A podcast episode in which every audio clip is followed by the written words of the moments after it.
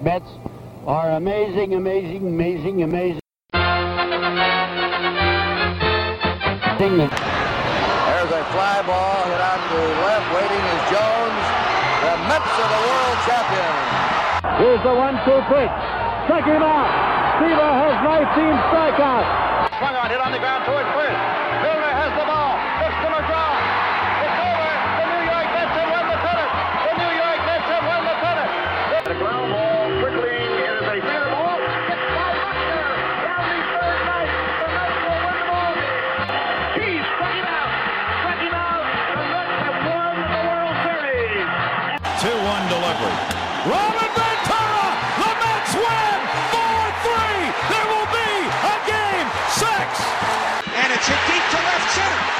Jones on the run. This one has a chance. Home run! Mike Piazza and the Mets lead 3 to 2. To left field. Floyd. And after running roughshod over the National League, the Mets have a title to show for it. 2006 National League East champions. Here's the payoff pitch from Familia to Fowler on the way. And it's in there, strike three called. The Mets win the pennant. The New York Mets have won the National League pennant. Put it in the books. It's an in of the Talking Mets podcast here on this Sunday, November the 18th, 2018. Of course, I'm your host, Mike Silva. You can check out the show all the time over at our friends, MetsMerizedOnline.com. Send me a tweet at Mike Silva Media, and you can get the show on iTunes, SoundCloud, Stitcher, pretty much whatever podcasting service you desire. If you can leave me a review on iTunes, it'd be greatly appreciated. Hope everybody's doing well. Holiday week coming up, and uh, figured to get a podcast in here before the Thanksgiving holiday. And uh, provided that no big news drops uh, over the holiday weekend, this will probably be our podcast for the week. And it's a good one. I had a chance earlier today to catch up with a former E ESPN columnist. Uh, you saw him over at foxsport.com, SB Nation. Uh, he's got about seven books out. Just recently came out with a book called Powerball Anatomy of a Modern Baseball Game, Rob Neyer. And uh, we'll talk to Rob about a number of things, and I think it's pretty appropriate the same week that Jacob DeGrom won the Cy Young that we have Rob basically breaking down a modern baseball game, a September 2017 baseball game. And while he's watching the game, essentially write about different topics about the modern game. Uh, this isn't the first time this has been done. Keith Hernandez did something uh, similar, uh, broke down a game very technically from a baseball uh, former player's point of view back in the early 90s. I think it was called Pure Baseball. I have it somewhere in my uh, bookshelf that's uh, right behind me right now. And and then there was a Dan Okrent uh, book back in the early 80s called Nine Innings, which I believe it was the Orioles in, and the Brewers, and actually a great podcast called Baseball by the Book, which dives into different baseball books. And if you haven't subscribed to it, you should. Some really good work being done over there. Had Dan Okrent on uh, probably about six months ago, around that time. So it wasn't too long ago that that book was revisited uh, many, many years later. So Rob Neyer will be joining us, and we'll get into some of the new topics that are around modern baseball: bullpenning, uh, the shift, uh, quality of play. Uh, is the deGrom Cy Young basically the cherry on top of even the mainstream writers and mainstream fans admitting that wins is a thing of the past because of the way that the game is played, the randomness of teams scoring and, and how much a starting pitcher or any pitcher for that matter has control over the uh, won loss record. So, uh, you know, we'll dive all uh, into that with Rob. Of course, the big news, and it's been a, a slow start to the offseason. Uh, not really tons of rumors. I think right now the biggest news you have is, and, and pretty much when I set up the offseason in my last podcast, the Mets are are at least, you know, if you listen to Jeff Wilpon, you listen to Brodie Van Wagenen, you listen to Mickey Callaway, a couple of different things. You know, number one, uh, it sounds like they're going to try to take whatever budget they have and, and, really address the the glaring needs of this high 70s, probably, and, and I think it was even Jeff Wilpon said, advanced metrics have them as a low 80s win team and try to address those needs rather than putting all their money into winning the offseason season and getting themselves a Harper or a Machado, which, look, those aren't going to hurt you, those kind of moves, but I broke it down. I broke down the tax. I broke down the payroll to be able to invest 30 to 40 million dollars in one player. I think every team has to think long and hard before they do that. And I suspect that teams that those players will wind up on are going to be very similar to what Alex Rodriguez did in 2001 when he, he signed with the last place team that, uh, or a team, Texas, that was, was good, um, but had some pitching issues and had some other needs. And then he winds up going out to Texas and they finished in last place. So it really didn't address what that team needed to get themselves back into the postseason. A team that that had won some divisions but couldn't get past the Yankees. So uh, Mets are going to go more in the direction of looking at the bullpen, uh, center field, catcher, maybe second base. I mean, maybe Jeff McNeil moves over to third, or maybe they put Jeff McNeil in a super sub uh, situation. Uh, we'll see, but I am okay with that. I know that's not sexy, and I have a feeling that's going to be a, a big thing this offseason. I think the fans they're going to want to see a sexy move and it goes back to what i said in the podcast to set off this off season it's not about winning the off season back page it's about building the right team. And you know i wouldn't trade a syndergaard. I wouldn't uh, just make a move to get a back page to get a little bit of buzz on a cold december day or a cold january day.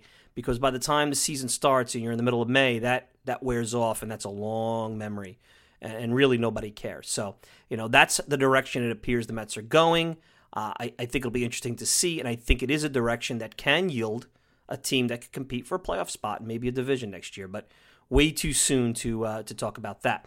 As for Degrom winning the Cy Young, I mean, look, I was wrong back in August. You guys remember I said that he didn't have the storyline to get the award, that the win loss record, although it has been diminished would would bite him, and in a lot of ways, I think it helped him. Which actually the narrative's twisted towards Degrom. And I know some people are going to say, "Well, sure, you're trying to defend your position back in the uh, the middle of the summer." Uh, but you know, look, Max Scherzer has won the award before, and metrically, there was a difference. Degrom was better, but it's not this huge difference. And in Aaron Nola, I know the Phillies faded down the stretch. He's not too far off either. Now, DeGrom is better without a doubt, but I felt that if Nola had pitched in a pennant race and had pitched big games down the stretch, that would give him a bump. And Scherzer, uh, he's just he's won it before. He's great. I mean, he's, he's got name recognition, and, and and I think that that does help and that does count for some of the voters. But it's almost like the lack of wins, how good Degrom was pitching, and how little he was getting out of it, started to play nationally. And I don't want to say got him the sympathy vote, but really put him on a spotlight with a lot of the writers where, you know, they essentially were like, hey, uh, we can't overlook a guy that has pitched this well. And in context of Mets history, this is the fourth, if you if you believe in wins above replacement, this is the fourth best performance. Uh, and I'm using baseball reference for this, uh, behind Gooden's 85 and, and two of Seaver's seasons, 73 and 71. 73, of course, is when he won the Cy Young Award and the Mets went to the, the World Series against uh, Oakland. Uh, and it's a shade better than Matlack, who uh, also had a, a, not so great record in 1974, a 13 and 15 record.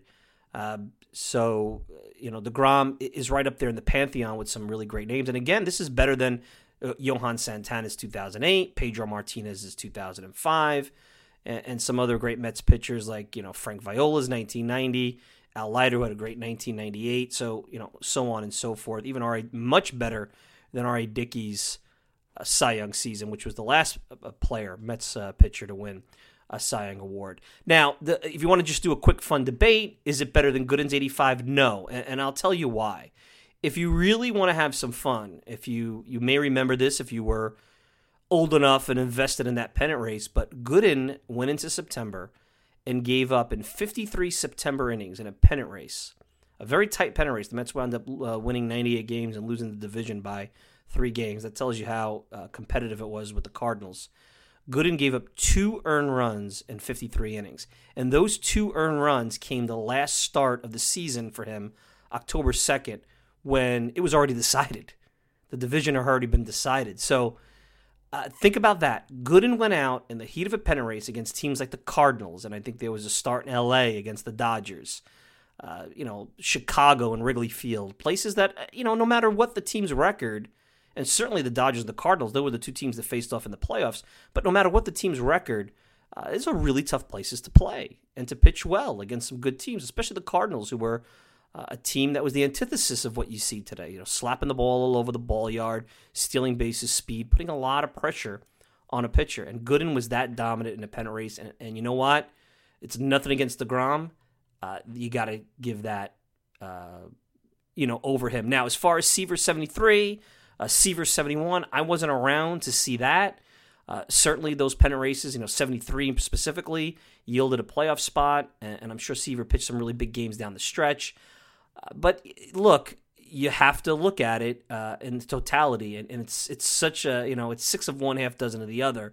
You know, Degrom may have just put in the second best pitching performance in Mets history in a season that, unfortunately, if he was with a team like the 2015 team, uh, I think there'd be more of a buzz about this debate about how good he is, and and I don't think it has anything to do with a won loss record. So uh, we'll take a quick break. Let's get to it. Rob Neyer, he has a lot to talk about. We'll get to this whole won loss thing, the wins, the Cy Young, and, and tons of other modern topics as he talks about the modern baseball game from his lens. Managers, the impact of managers, shifts, the quality of the game, bullpenning, and uh, and a ton of other things that are part of this modern baseball, which just ten years ago would would also almost look like you were watching a game from another planet sometimes if you go out there to the ballpark. Uh, so let's take a quick break. When we return, Rob Neyer, former columnist at ESPN, author of the book Powerball Anatomy of a Modern Baseball Game, will be joining us. We'll be back right after this. How would you encapsulate what you were able to do this year? Um, looking back, um, you know, I always said that there were a couple starts um, in previous years that I could look back, and if I could el- find a way to eliminate those, that I feel like it would kind of take me to the next level. And you know, I was able, I was kind of I was able to do that this year. Um, you know, I didn't really have those starts that I let get out of hand. And looking at how those had happened in the past, it was out of frustration and um, kind of um, letting the game speed up on me. Um, you know, I really tried with runners on. I tried to slow it down, go at my pace, and really concentrate and focus on uh, the pitch I was going to throw next. And and just try to execute it and then you know go from there and that seemed to work out for me so you know hopefully um, you know can keep getting better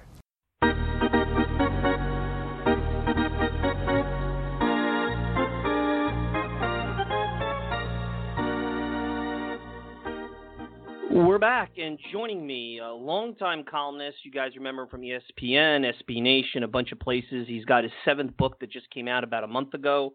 Powerball, Anatomy of a Modern Baseball Game. It's by Harper. It's Rob Neyer. And Rob, uh, long time. Uh, thanks for coming on. And I'm going to tell you a quick story. Uh, I don't know if you remember, but when, when I started uh, writing, blogging, radio, whatever you want to call it, about a decade ago, one of the first uh, national attention, if you want to call it, I got was when you were at ESPN and we were debating Mark Teixeira and Joe Mauer for the MVP and uh, it was fun. You were real cool about it, and uh, I learned a lot. And uh, it's been a while, so it's a pleasure to finally get you on the show. How are you?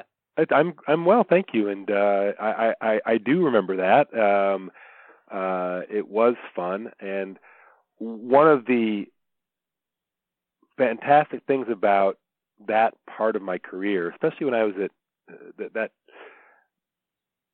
bit at the end, toward the end of my time at ESPN, was um, was the the I had a, a great chance to feature other people's work, uh, and uh, that was incredibly rewarding. It's probably my the, my the, the best thing about my career is is is all the chances I had when people still looked at at, at link dumps. Um, um, to to say, hey, here's this other thing happening over here. You guys should check it out. And uh, that's kind of gone away out there in the real world for the most part. But but there was a little there were there were a few years there when when you could really make a difference, and, and that was a lot of fun. No, absolutely, and that was really as the internet was exploding and blogs, the beginning of this debate uh, analytics versus scouting and all the stuff that right now is, is pretty much passe. In your book, and I know this has been done before. I mean, Keith Hernandez wrote a book about 20 years ago, uh, looking at a game through nine innings. He actually did an American League and National League game back at that time. There was a book called uh, Nine Innings uh, many years ago in the mid 80s. Uh, and yours is a look at the modern game. So I'm assuming you got inspiration from some of the prior versions of this, and uh, I'm curious, you know, end of the year, September, sometimes you don't get the greatest baseball. Uh, it's an interesting uh, project and an interesting time of the year back in 2017 that you took this on. So, walk I guess walk the listeners a little bit through you know the genesis of this and why you you chose this topic in this format. Well, I wish I could could take any credit for the the, the format, um, but you mentioned the other books. I was a huge fan of Nine Innings when it came out back in the 1980s. Um, it was, I think, uh, it was one of the the formative books for me um, it, when I was. I think that came, I think it came out in 19. Well, I know it came out in 1985. So I was in college. Had already been reading Bill James and was always looking for another for for for, for more great baseball reading. And nine innings, I just tore through it. I probably read it two or three times. Um, so yes, uh, that was uh, being a part of that that legacy or that tradition was was attractive to me. But this book wasn't my book wasn't my idea. An, an editor came to me um, and uh, said, "I'd love someone to write a modern day version of Nine Innings." Which I mean, has been uh, when we were having this conversation. It had been 32 years basically, um, and I think he might be the person to write it. And uh, having been such a fan of that book and and other books like it, um, uh, it was attractive to me. The idea of of, of trying trying to do that, uh, tell the story of baseball as a whole through the the lens or the prism of one game, uh, and and then the game itself, I also didn't choose. Um, it was I, I assumed that um, once we'd agreed that to do the book, um, I, I came up with an outline of things I would like to write about. And once we'd agreed to do the book together, uh, my editor and I, uh, my assumption was that I would actually go to the ballpark, um, watch a few games, choose one of those, and and write about it. While all this was happening, it was the middle of September, or even might have been middle late September, um, in in 2017. So my assumption was, well, if this book's going to come out next year, I need to get up to Safeco Field in Seattle this weekend and see all three games and hope that one of those is worth writing about. But my editor quickly disabused me of that that notion. He he thought we needed to have a larger selection of games to choose from, and I, I agreed with him ultimately. So instead of me going to the game, um, we mostly he chose a game that would be fun to write about uh, contain at least most of the elements, most of the the themes we wanted to hit on, or I wanted to hit on, and uh, and then just watch that game over and over again, and listen to all the different audio feeds that were available. And that's something that Dan Okrent didn't have back in 1982 when that's the game the game he wrote about actually happened in 1982. Um, he was at the ballpark, um, which is great. but I also but but I got to watch the game over and over again thanks to uh, the wonders of uh, the uh, MLB at bat um, or whatever the TV version is of that, and and listen to all the different audio feeds. So that's sort of how it all came together. And then it was just a matter of watching the game, listening to the different feeds, and uh, and um, and hitting all the high points or almost all of them. Rob Neyer joining us at Rob Neyer on uh, Twitter. Powerball: Anatomy of a Modern Baseball Game. Great book. Check it out. And what's cool about it, everyone, is that uh, you know as Rob is watching the game, he's, he's going into different topics. And uh, actually, this week talking to you made a ton of sense because, and it's New York topical, I get, but Jacob Degrom wins the Cy Young, and I mean the team has a losing record with his starts. Uh, he wins ten games. Now I know uh, it's you know 13 wins with Fernando Valenzuela and King Felix. That that's low win totals have been Cy Young Award winners uh, before, but it really a lot of the concepts, and I'm sure some of the concepts that are rather new that you talk about in this book, I almost feel like are coming to fruition. I have to tell you, Rob, back in August when everyone was talking about Degrom for the Cy Young, I told everyone it's not going to happen. He doesn't have a story. He's not Scherzer with the history. Uh, Nola, if the Phillies win a division, uh, and has big starts. Those are the stories or the narratives, so to speak, that are going to get the play. And I couldn't be more wrong than that in a lot of ways. He created a narrative with the losing or the no decisions or the team losing. So uh, it's almost full circle. Here you are talking about modern concepts, and we're talking the week that Degrom wins the Cy Young. Yeah, and it's it's you, you, it's a great point you make about the story because you're right. If if without that storyline, maybe he would maybe he wouldn't have done quite as well. I, I think he probably still wins um, because his his victory was so overwhelming. I think didn't everybody except one voter have him first? I mean, I Sure. know it was Yeah. um, so it it and we've steadily seen over the last I don't know what it is six or eight years an erosion of the idea that uh, a Cy Young winner has to have a great record. Um, because you mentioned Felix Hernandez, I think when Zack Greinke won his with the Royals, I think he won maybe 15 or 16 games, which seemed like a very small number at that time. And that it's just sort of been now. What would happen if a pitcher went five and 19 or something? Uh, or you know, the, Nolan Ryan one year was probably the best pitcher in baseball with the Astros, but he win. I think it was seven and 16 or something like that, and and didn't come close. What would could a seven and se- seven and 16 pitcher win this? I don't know. Maybe we're we're probably moving toward the point, at least, where a pitcher could win with a record like that. Uh, and I, I think it's I- I think it's a positive de- development. Obviously, I mean, I, people like me have been advocating for this sort of thing for a, a long, long time. Um, and there's also, you know, the fact that very few pitchers win 20 games anymore because of the way the game is has evolved. Um, I think that, in a sense, devalues wins. Now it isn't expected that, that a great pitcher it used to be in the old days. You just assumed that a great pitcher would win 20 games, or or or at least could win 20 games. Nolan or not Nolan Ryan. Um, I mean, he did a few times, of course, but Warren Spahn won 20 games. It seemed like every single year. You just expected that of great pitchers. But when it becomes a thing that something you don't expect from a great pitcher, well, it's hard to hold the Cy Young winner up to that standard. Um, and I think that the just the very idea of wins, and Brian Kenny's played his part, of course, and as others have, the the the win itself has become devalued as a stat for individual pitchers, and that's of course now uh, most evident in in the Cy Young balloting that we've seen. Um, you know, will we ever? Degrom finished what ten and nine this season? Is that right? Yep. With a 1.70 ERA. Yeah, You a lot of will, good will we see another ten even win remember, starting Rob- pitcher win the Cy Young award in the next five or ten years? Uh, maybe. We'll see. Maybe. Uh, it's but as the wins as the wins for starting pitchers continue to sort of ratchet downward, we're going to see more and more pitchers have great seasons with nine, ten, eleven, twelve wins, no question. And I, I would assume that that uh, some of those guys will win Cy Young awards. So uh, it's And interesting. you may throw but it I don't out. think it's the. Pardon me. they might start throwing wins out. I mean, think about it. On the scoreboard now, you got advanced analytics.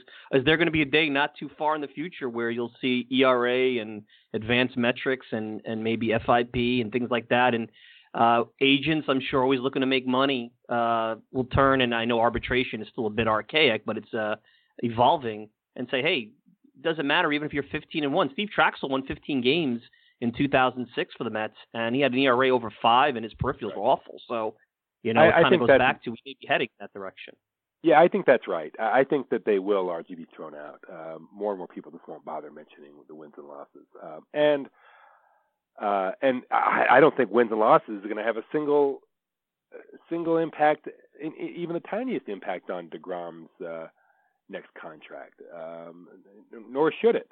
Um, but I, I think that um, it, it, it it it'd be interesting. Somebody someday someone will write a story of it uh, about all this and and uh, it'll be interesting to see um, h- how much play Brian Kenny gets because, of course, his "kill the win" tag, which he stuck with for for a while on Twitter and, of course, talked about on TV all the time.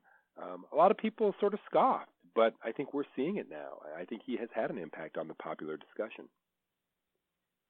Rob Neyer joining me. You know, I, I, I, when I saw your book come out, I was thinking of my experience. I was at Citi Field in September, Mets Phillies, and I sat behind home plate, 300 section, good view, and I'm looking at the game, and I see the shifts, and I see the wild defenses, and I see the bullpenning going on around the league, and you know, you watch a broadcast now, and they could get all the metrics down to exactly where these guys hit. I remember talking to Kevin Long about five or six years ago and say it's going to get harder to hit if they could just put the defense exactly where these guys are hitting it. And I, I was wondering, as you're watching this game, and you've been an early pioneer of analytics, do you ever take a step back like I did that night and just say, "This game is so different from 10 years ago. This game is so different. Forget about it. If I'm at Shea Stadium 30 years ago, Yankee Stadium 30 years ago, and uh, and someone told me what I'm what I'd be watching, I, I wouldn't believe it. It's just kind of amazing if you just watch the game and take a step back outside of yourself for a minute and look at what you see. I don't even know if anybody, even the most progressive baseball mind, could have predicted that they'd be watching what they're watching. In some cases, I, I think it's yes, I would agree that it, it's, it never occurred to me what things how things would wind up. Very few of us are capable of accurately predicting the future, and this is hap- this is true in all walks of life, not just baseball. Uh, when I and I've become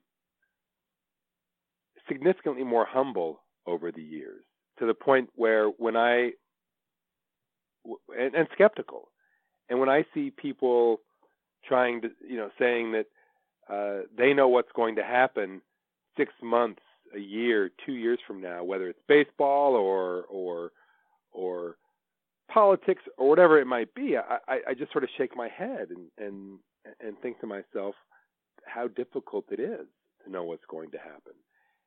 I, I never really uh, spent much, if any, time, say 20 years ago, trying to predict what the game would look like in 2018.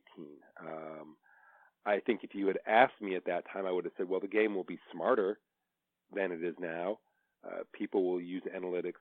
Well, we didn't call it that back then, but they'll use the numbers m- more and smarter than they do now. But specifically speaking, no, I, I wouldn't have guessed that we would see as many shifts as we see now.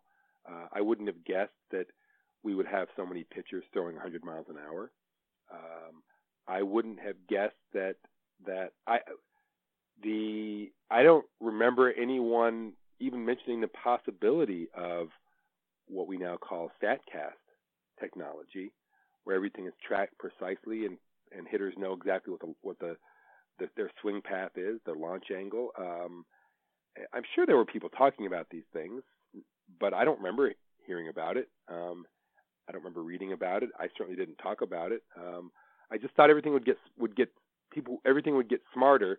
And I here's the here's the biggest miss I think for for me and, and a lot of people. Um,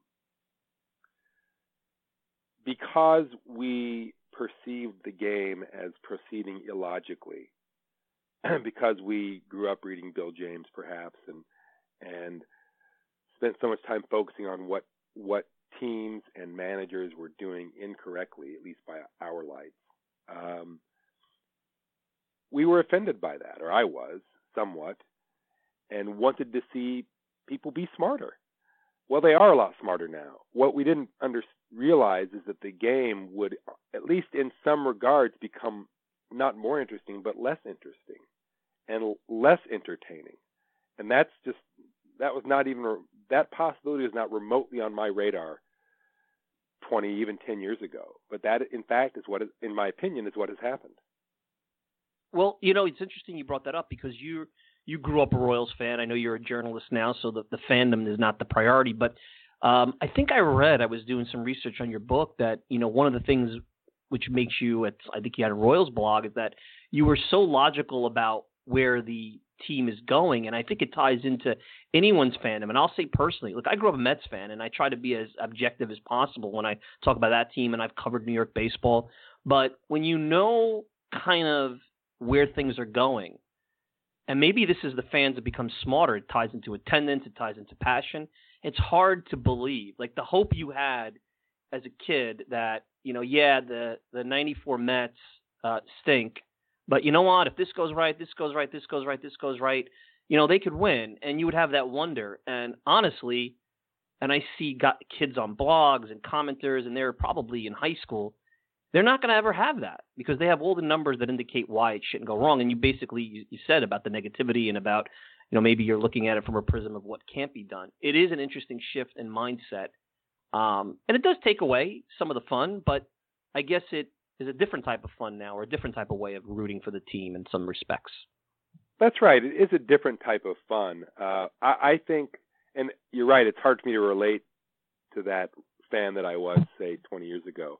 That I, I partly because I'm not not as invested in the Royals, excuse me, um, for various reasons, I suppose, and partly just because uh, I, I have been doing this for a while. But I tend to enjoy the game, uh, baseball, just as baseball, regardless of who the teams are. And there are probably a couple teams I root against, um, and I root for teams too, but I root for a lot of different teams for different reasons. Um, but no, I think I think that's right. Uh, I think that fans are more educated now. They they read more uh, accurate analysis. So if you have a 65 win team on paper, you're gonna you're going to know that going into the season, and it isn't like it used to be when uh, you go into spring training thinking this might be the year. And the fact is, it it it's still true. It still might be the year. Uh, the, unpredictable things still happen every season, um, but I think that the the optimism that was once there every off season or every spring that a lot of that has disappeared, and that hurts teams on the attendance side, no question.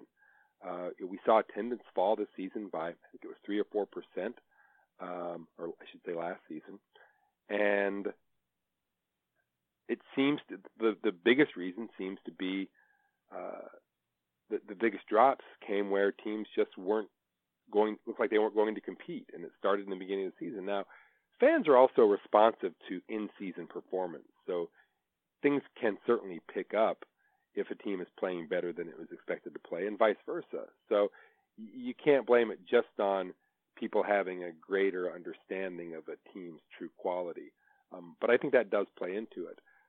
When I talk about the game being less entertaining, though, what I'm I tend to focus less on individual teams, although that's fair too, but and, and more on just the what the game has turned into with its with its emphasis on strikeouts and home runs. And uh, for me personally, that game isn't as entertaining as one with fewer of those things and more of everything else. Great double plays, runners going first to third on a single to right field, uh, stolen bases. The list goes on and on. Everything, almost everything, is going away except for the what I call the two true outcomes: home runs and strikeouts.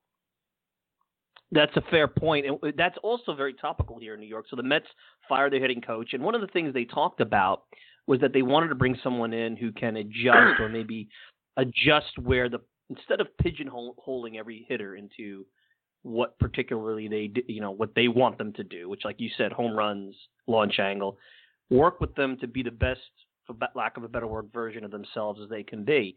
Now you have a kid here named Jeff McNeil who comes up, and you know who knows what he'll turn out to be. You know he he was hitting for contact, spraying the ball around the field. He has a little bit of power, and and it kind of revived a little bit of the fan base. Say, hey, maybe you know you don't have to have uh, Dave Kingman at every position. Dave Kingman would be a better player today, maybe than when he was actually playing. So Moneyball, to my my opinion, always was misrepresented. Mis, uh, it wasn't just about using stats over human. It was about finding the market inefficiencies. If everybody is going towards launch angle and finding a certain way to win, or pigeonholing a certain way to win, or a certain way to hit, the pioneer then, or the team that's smart, will say, "Hey, how do we diversify?" I'm not saying bring back the '85 Cardinals, uh, but look at the Royals from just a couple of years ago. They beat the Mets. That was not a a home run laden team. They just kept coming and coming and making contact and against pitchers that have a lot of swings and misses like Syndergaard and Harvey at the time and deGrom, uh, they were relentless and they had those kind of players. So, you know, maybe that's the next phase here.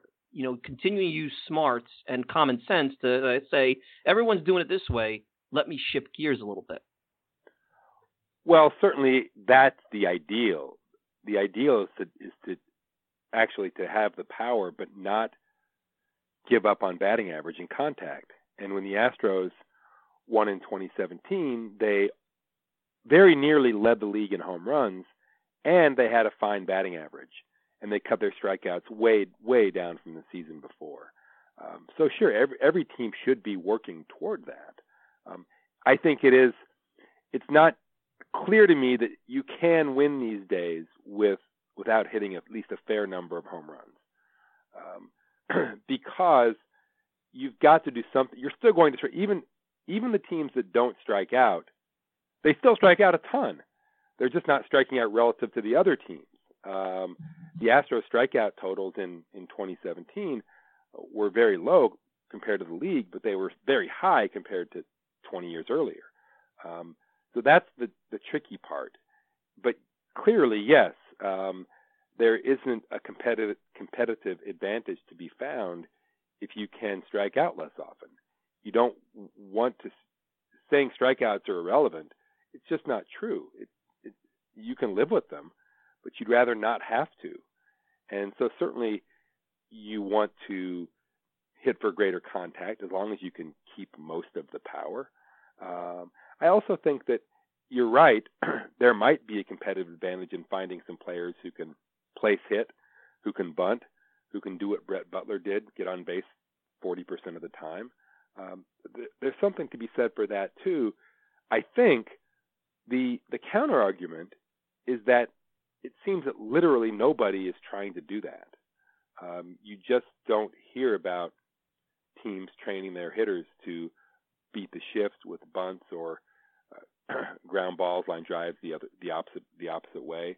Um, maybe there's something there. I, I just seems like somebody would have been actively looking for it, and maybe they are behind the scenes and we don't know about it. But that that's I wonder if the game, because the pitchers are throwing so hard and so well, I wonder if the game is structurally set up to defeat hitters who don't swing real hard almost every time, who don't go for home runs. Um, and I, I, I, I wonder and argue in the book, I think a little bit that that maybe the game needs to be changed.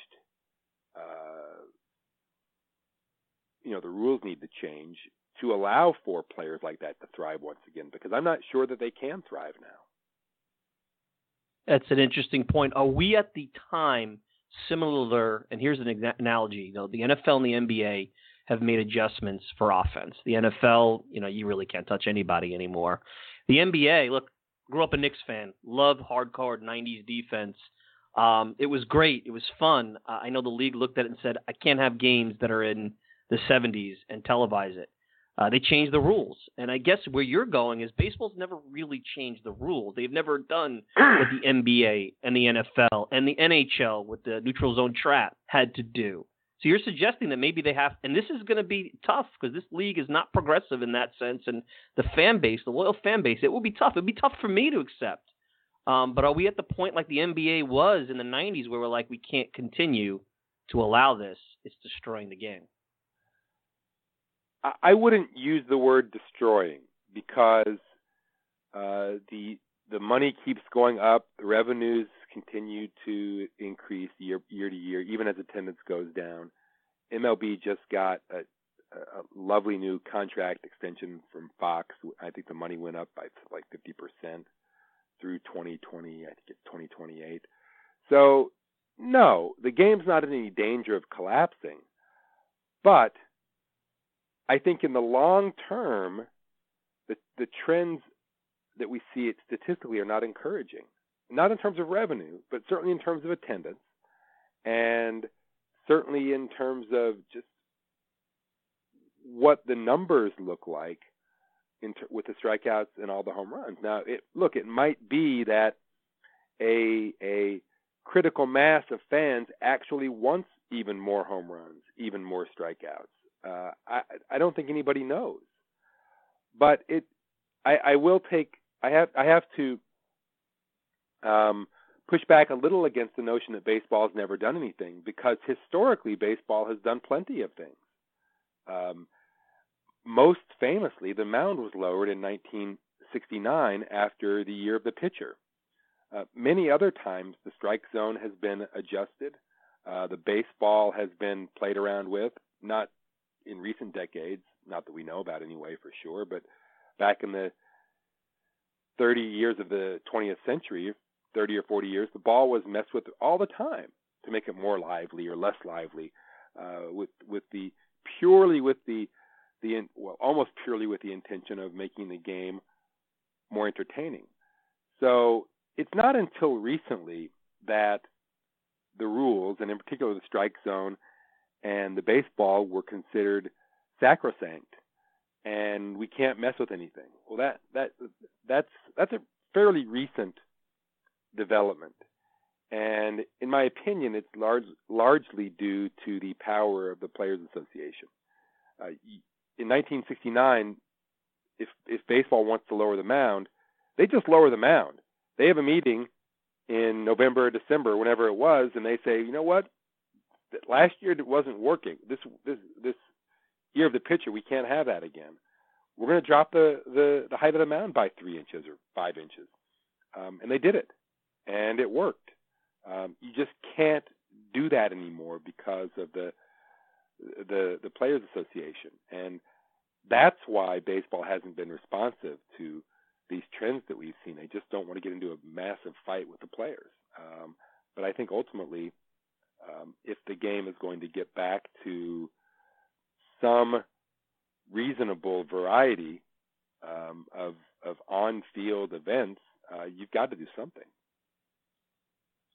Rob Neyer with me. A couple more before we wrap up. And by the way, if you're reading the book Powerball, you haven't read it, you should read it because, like how we're talking, is kind of how the book, in my opinion, at least flows. um, uh, Rob, uh, managers. You know, AJ Hinch, uh, Bob Melvin. I guess those are two managers in the book that of the game you watched.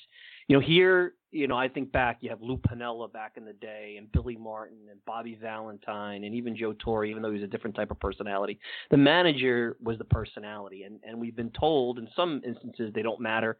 I think there's a misunderstanding. Some of the fans think the front office sits with a button like it. Look, I'm a Strat-O-Matic baseball fan. This isn't Strat-O-Matic baseball yet, okay? Where you sit at your house hitting buttons. But um, has the manager, we know he's changed with the demeanor and the way he has to handle a new generation of players, but – are we at a point where is it fair to say that you know they're just they're executing a, a you know script? I, I think that's a little bit of a of a narrative from the anti-analytics crowd. What, what is I mean? What about the managers as you watch this game and as you've watched the the, the, the, the sport evolve? Are we undervaluing them now? I, I wouldn't, perhaps, um, but I, I think that managers still get a fair a fair amount of play.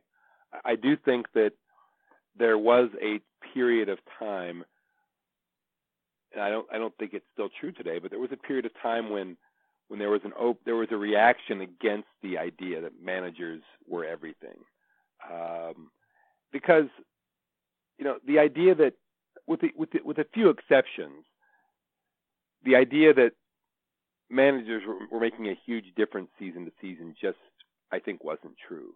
I, think they were overrated. Um, at least by a fair fair percentage of fans and and writers. Um, and I think we sort of overreacted against that overrating. And I'm sure you, if you went back to 1996 or seven or something, you could find something I wrote for ESPN.com saying managers were irrelevant, and or at least their their in-game moves were largely irrelevant. Um, we've come back a little bit from that. I think we've gotten, in, in many ways, we once we sort of won the big battle, you know, the battle for the the relevance of of analytics, um, we were able to come back and say, oh, you know what? I think maybe I oh, maybe I was a little bit uh, too hasty to say managers aren't that important or pitch framing isn't that important, et cetera. There are a lot of things like that. Um, I do think that we have a more realistic appraisal of what managers do now. Um, we we understand that much of their value comes in not the tactical maneuvers made during the games, but comes off the field in the clubhouse, how they deal with players. Um, and, but these aren't really secrets. I, I mean, Bill James was writing that sort of thing 35, 40 years ago uh, that the manager's job, one of his, his maybe his biggest job, is is is keeping all the players or almost all of them pulling on the same end of the rope for six months. Um, that's that's a tough thing. Um, and it might be you'd rather have a guy who is good at that, and maybe that's Dusty Baker, for example, than a guy who's not good at that but really good at the tactical stuff. Um, I don't think anybody gives Dusty Baker great marks for uh, his pitching changes, etc. But he seems to have to have done wherever he's been a great job of of managing the clubhouse. a- and keeping everybody um, on the same page for for a whole season. Um, so I think we're more realistic.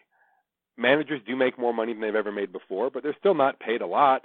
Uh, you look at Joey Cora; he's paid nothing. He's paid roughly the same salary you give a the 24th, 25th man on your roster. Um, so uh, it, it's it's it's still not clear how much value teams think managers have. You know, with the exception of someone like Joe Maddon, who's sort of a superstar manager, to the extent that we have those anymore. Um, uh, it's it's still not clear that that teams even believe these guys make a huge difference with the way they um, pay them and the way they fire them after a bad season or two. So um, we're still trying to figure out what those guys mean, and and their roles are changing. Uh, they have more help than they've ever had before. Um, they, I think, the biggest thing now is they have to show willingness to work with the front office and work with the analytics people um, to come up with game plans and and all the rest. And if you don't do that, you're going to have a tough time getting a job these days. Yeah, it's almost like football. You know, you have a game plan going in. That's that's right. You know, last thing before I have you talk about what's coming up for you and some of the things you got going on is bullpenning and the changing of how we start the game, manage the bullpen, which in my opinion is the biggest thing a field manager can do, whether they do it before the game or during the game. Um, is that the uh, 2019 trend or the new inefficiency that everyone's trying to you know figure out? In your opinion, is it that, or is it is there something else in 2019 that data analysis, progressive minds in the game will uh, come up with, which will be the uh, I guess the hot topic out there? No, I think that is going to be the story in 2019. Um, I think that we saw the Rays use it a great deal successfully um, and then a few other teams dabbled over the course of the season. Um, even the Dodgers, you know, you'd think, oh, the Rays, that makes sense, right? They don't have any money; they have to they have to scrimp and save and and and and find whatever little edge they can. Um, and, but the Dodgers don't have to worry about money, but they they did it too, because it turns out I think teams are realizing or at least believing, I think they're right, but I could be wrong, um, is that it doesn't make any sense to shove to, to, to shove pitchers into this box, starting pitcher, this box that that that requires the pitcher to g- give you five or six or ideally seven or eight innings. Um, very few teams have five guys like that who, who can give you those innings and be good. Um, the Dodgers, at times, with all their money, all their resources, didn't have five. They had three or four, so they found the other way. They they, and I think that we're only going to see more and more of that. I will be surprised, and I'll be I'm happy to be surprised, but I'll be surprised if if uh, if bullpenning doesn't explode in 2019 as more and more teams look at their roster and say, "Oh wow, we only have three guys like that." Okay, well, this is what we'll do on the other two days. Um, so yes, I think that's going to be the story. I don't, and then it gets back to what we talked about before. I'm not sure that's great for the game or for the fans. Um, I, think it means you know means more pitching changes. It means more sort of anonymous players. And frankly, I would love to see a rule limiting the number of, of, of pitchers you can carry on the roster. Um, I think that the game has become less interesting with 12 or 13 pitchers than it was with with 10 or 11.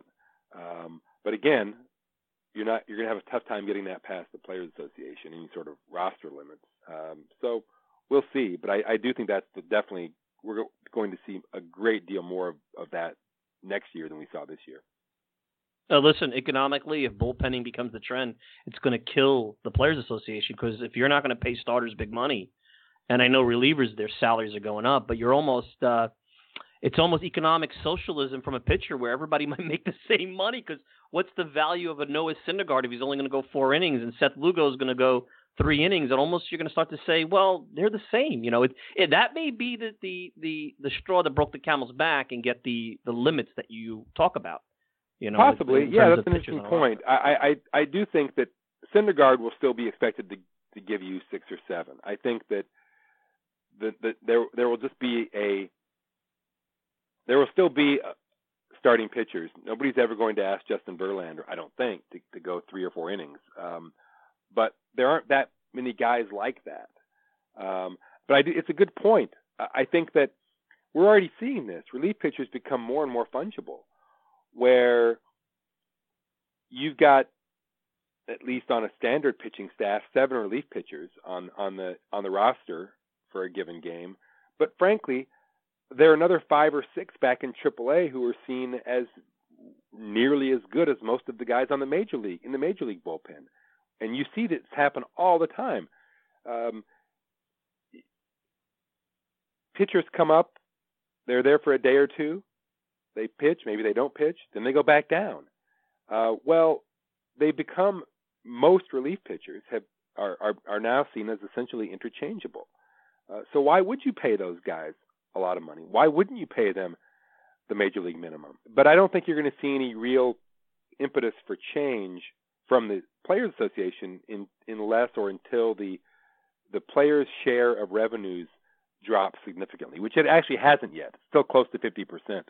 If you go down into the mid 40s, then you're going to have some issues, and the players are going to be looking for changes. Now, that just might mean uh, mandating how much money they get every year, or it could mean roster changes. I'm not sure, um, but you're you're absolutely right. Um, uh, there's no reason for teams to pay a lot of money to pitchers who are giving them pitching 30 or 40 or 50 innings a year. It doesn't make any sense.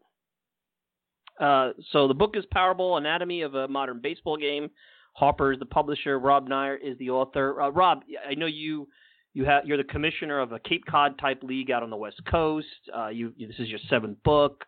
Uh, I know that you know you've written for ESPN and SB Nation and Fox. So what what else do you have coming up? Obviously the book.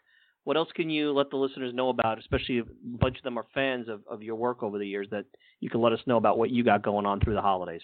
Well, I appreciate that. I really, honestly, um, I should today um, as we speak, I am fantasizing about starting my next book, or at least writing the proposal for my next book, which might not sell, but um, I am pretty excited about a project. I just I can't quite talk about it yet because it's just still so early. I think once I sell the book, if I sell it, then I can start saying I'm working on this book and I need some help. What do you guys think about this? Um, I really hope that that process is about a month or two away.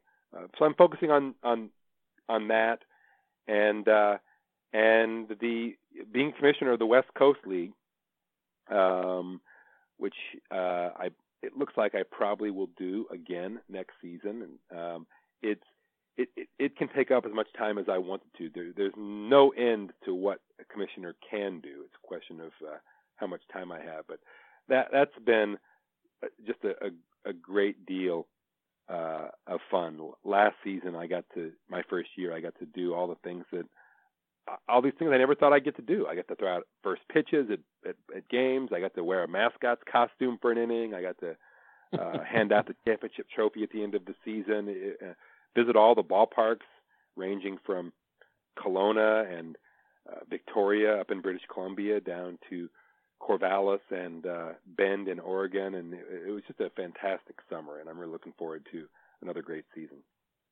I wish I would have saw Bud Selig in a mascot mascot costume. That would have been interesting. well, Rob, by by the way, Rob, speaking of Bud Selig, the, the other thing yeah. that's uh, it looks like my name's actually going to be on the baseball next season, which is another one of those things where you you never think you'll get Very to do cool. something like that, but but that, uh, yeah, that you got to put up on your man.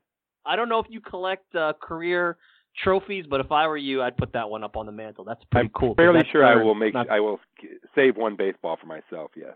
All right. Listen, have a great Thanksgiving. Have a great holiday. Uh, it's been a long time of meaning to catch up with you. I really appreciate you. were very generous with your time. Be well, and let's do this again. All right, my friend. Oh, Mike, it's my my pleasure. Thanks for having me. Really appreciate it. All right. Thank you, Rob. Appreciate you it. You bet. Anytime. That's that's Rob Neyer, ESPN. Um, as I told you, that was a pretty fun story. Uh, he was always very, very good to me at a time when I wasn't considered. I was like the pirate coming into the. Uh, the, the penthouse. Let's put it that way. Hey, let's uh, take a quick break. When we wrap up, I know that was a long segment. Uh, just a thought as we were talking to Rob about how bullpenning and how the Mets could implement that. I'll go through that really quick. You're listening to the Talking Mets podcast. I'm your host, Mike Silva. We'll be back with some more Talking Mets right after this. Well, here's some data for you in talking about these pitching usage ideas. The last three postseasons, when a starter goes six or more, the team is 45 and 24. When a starter goes less than six, the team is 42 and 63. So almost mirror images of one another. Could you read that one more time? Because I think there's some people watching the game that will not really understand what you just said. I will. Oh, no, no, no, no. No, I, I, heard you, fellas. I heard you. That was last night. I'm sitting home minding my own business. Matt Vasgersian, John Smoltz are good pals on Fox, waging the war on bullpenning. Realize, of course, that's a classic case of correlation, not causation, meaning in this era, pitchers who are kept in a game at least six innings are the ones who are having a successful outing. It's not that teams are winning because they are letting pitchers go six innings. But let's play it out. Maybe we can learn something. Listen in. I'll give it to you in terms of winning percentage. Starter goes six innings or more, 652 winning percentage. That's pretty good, right? Starter goes less than six, 400 winning percentage. That's not good unless you're talking about a batting Correct. So think about it in terms of the Yankees, right? This was supposed to be a Yankee staff that was going to piecemeal together each game of the postseason because their starters didn't go as deep as some of the other postseason teams. That guy goes seven. Yep. That guy goes seven. They win both of those games. Sabathia is rolling tonight, and they're in pretty good shape. That's how you do it. Don't get cute. Feed your horses. Let them eat. And use your eyes. Oh, goodness. They, they unloaded the magazine there. Look, I love these guys. But the problem is they're on national TV. People are sitting home. They haven't studied this, and it sounds like they're making sense. But let's start by going back in time. A time when things maybe made sense to John Smoltz and Matty V. 2005, the AL Championship Series. Every single White Sox pitcher got into the ninth inning. Four of the five pitched a complete game. Contreras, Buehrle, Garland, Garcia. Later in a World Series sweep, all four went seven full innings. Their manager, Ozzie Guillen, stayed with his starters, and I've always applauded him for that. It's what made sense at that time. If your starter is dealing and he's not laboring, by all means, ride it out. The fact is, though, that's not how it normally works. Here's how it works now in modern baseball the more a hitter sees a pitcher, the more success he has. Second time through the order, on base and slugging jumps. Third time through the order, both go up again. To the point where a hitter in 2017, on average, is slugging a very healthy 462. Now look at what a hitter does in 2017 the first time he faces a relief pitcher. The on base goes down 17 points, slugging goes down 62 points. It's enormous. So digest that. On the whole, not for every single pitcher, but by and large, a hitter facing a starter the third time in the order turns into an all star. A guy slugging 462 is all star level. That's what Buster Posey and Adam Jones slugged this year. Just to give you an idea. So manage our wise now to avoid that.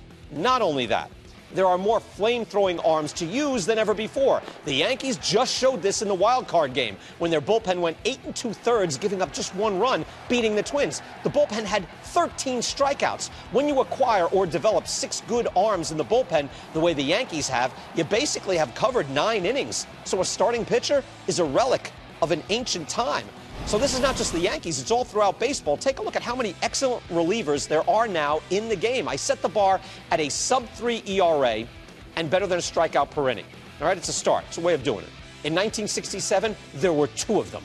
1987, there were five. 1997, 12. 2007, there were 22. This year, there were 42.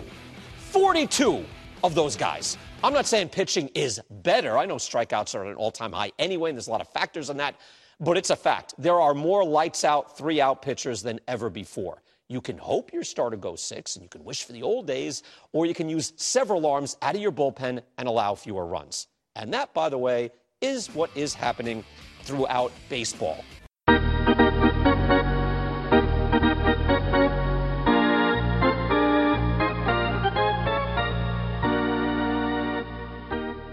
All right, we're back. Talking Mets podcast. Uh, some, and as I was listening to Rob Neyer, and that was a great conversation, by the way.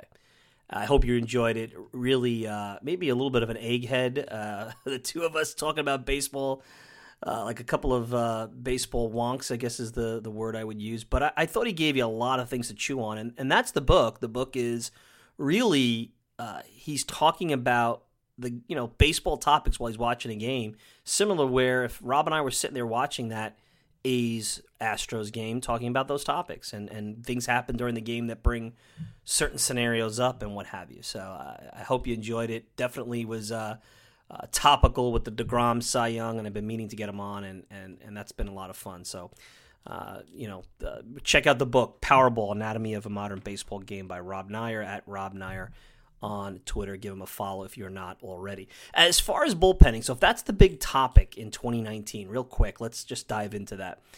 How can that play into the 2019 Mets being a more competitive, better team? And for a team that, let's presume, they're not going to trade any of their top four starters, the deGrom, Wheeler, Syndergaard, Matz, uh, do you really need to bullpen with this team? And and the question really is, can you get more certainty out of the bullpen by pushing the starters back? What I mean is this: you don't know when you're going to need a Seth Lugo. You don't know when you're going to need your closer, whoever they sign.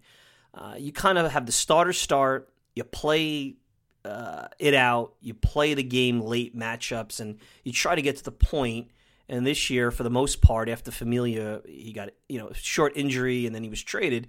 It was Gsellman and Lugo closing things out for the most part, and you had a little bit of Drew Smith, a little bit of Tim, Tim Peterson, a little bit of, uh, of uh, Daniel Zamora. You had some of the young, you know, pitchers that they're trying to get a look at, the pitchers they acquired when they were out of the race back in 2017. So how do you get some certainty? What do I mean by that? What if you were to say, okay, Seth Lugo in, in a, in a seven day week, you're probably going to play five to six games.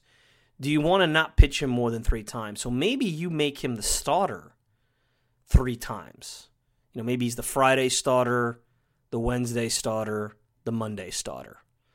So you know, basically gets a day off in between, and you max him out at so many pitches in an inning.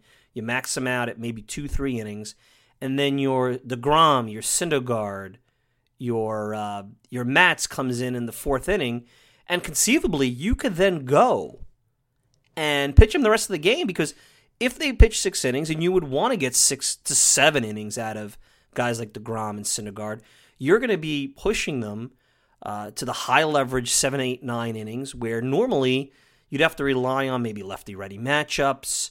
Uh, you know, maybe uh, if your your top relievers are tired, you're going with some B level relievers.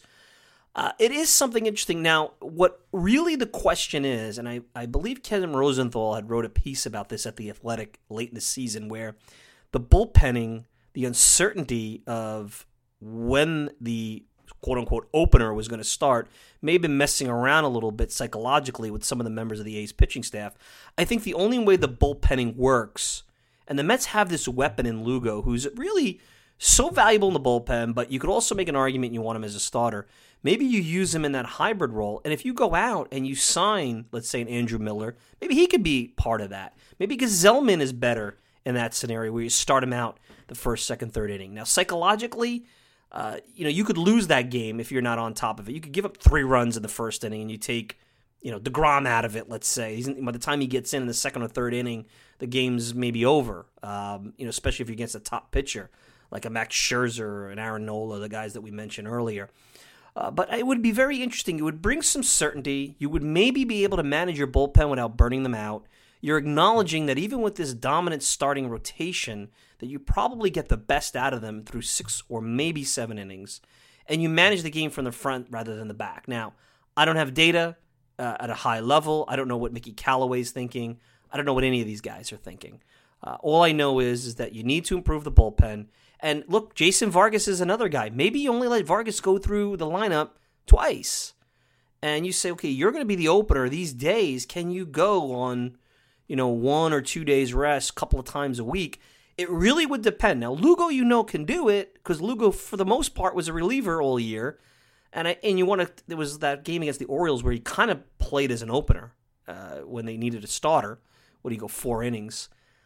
So, you know, I really think it's something, as much as I'm a traditionalist, and I think good starting pitching the traditional way, going seven, pushing these guys to eight innings is the way to go. Uh, I don't think there's anything wrong with it. I think the biggest part of this that you really have to take seriously is, you know, routine. How does this impact the routine of all these guys, including guys who are the openers like Lugo and or Vargas or a Gsellman, guys like that? You know, can they handle the difference?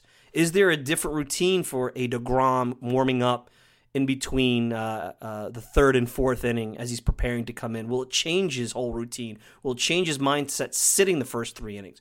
You're asking these guys to completely do something different. And yes, they're not Strat-O-Matic cards. They're not robots. They're not EA sports players. They're humans who are used to preparing pregame meal, national anthem, getting warmed up. There's a lot to be said for that. So, uh, a little bit of an interesting thing to think about. So, if bullpenning, according to Rob Neyer, if that's the big topic of 2019, how can that play into the Mets' favor? That's just some thoughts that I have. Hey, uh, I want to wish everybody a happy Thanksgiving. I hope you enjoyed the show. I know a little bit of a longer segment Rob, but I thought it was well worth it. Uh, we'll be back with more Talking Mets podcast uh, as we uh, head after the holidays. Of course, if some news breaks, we'll we'll jump in. We'll be there. Um, but maybe the uh, the uh, the league will take a little bit of a hiatus for the long weekend. So I hope you and your family have a great long Thanksgiving holiday week. And of course, if you want to check out Rob, you can check him out on Twitter at Rob Neyer and check out the book Powerball Anatomy of a Modern Baseball Game. I'm your host, Mike Silva. Enjoy the rest of your week. Check me out on iTunes. Check out the replay on iTunes leave me a review. Really appreciate it. Be well, everybody.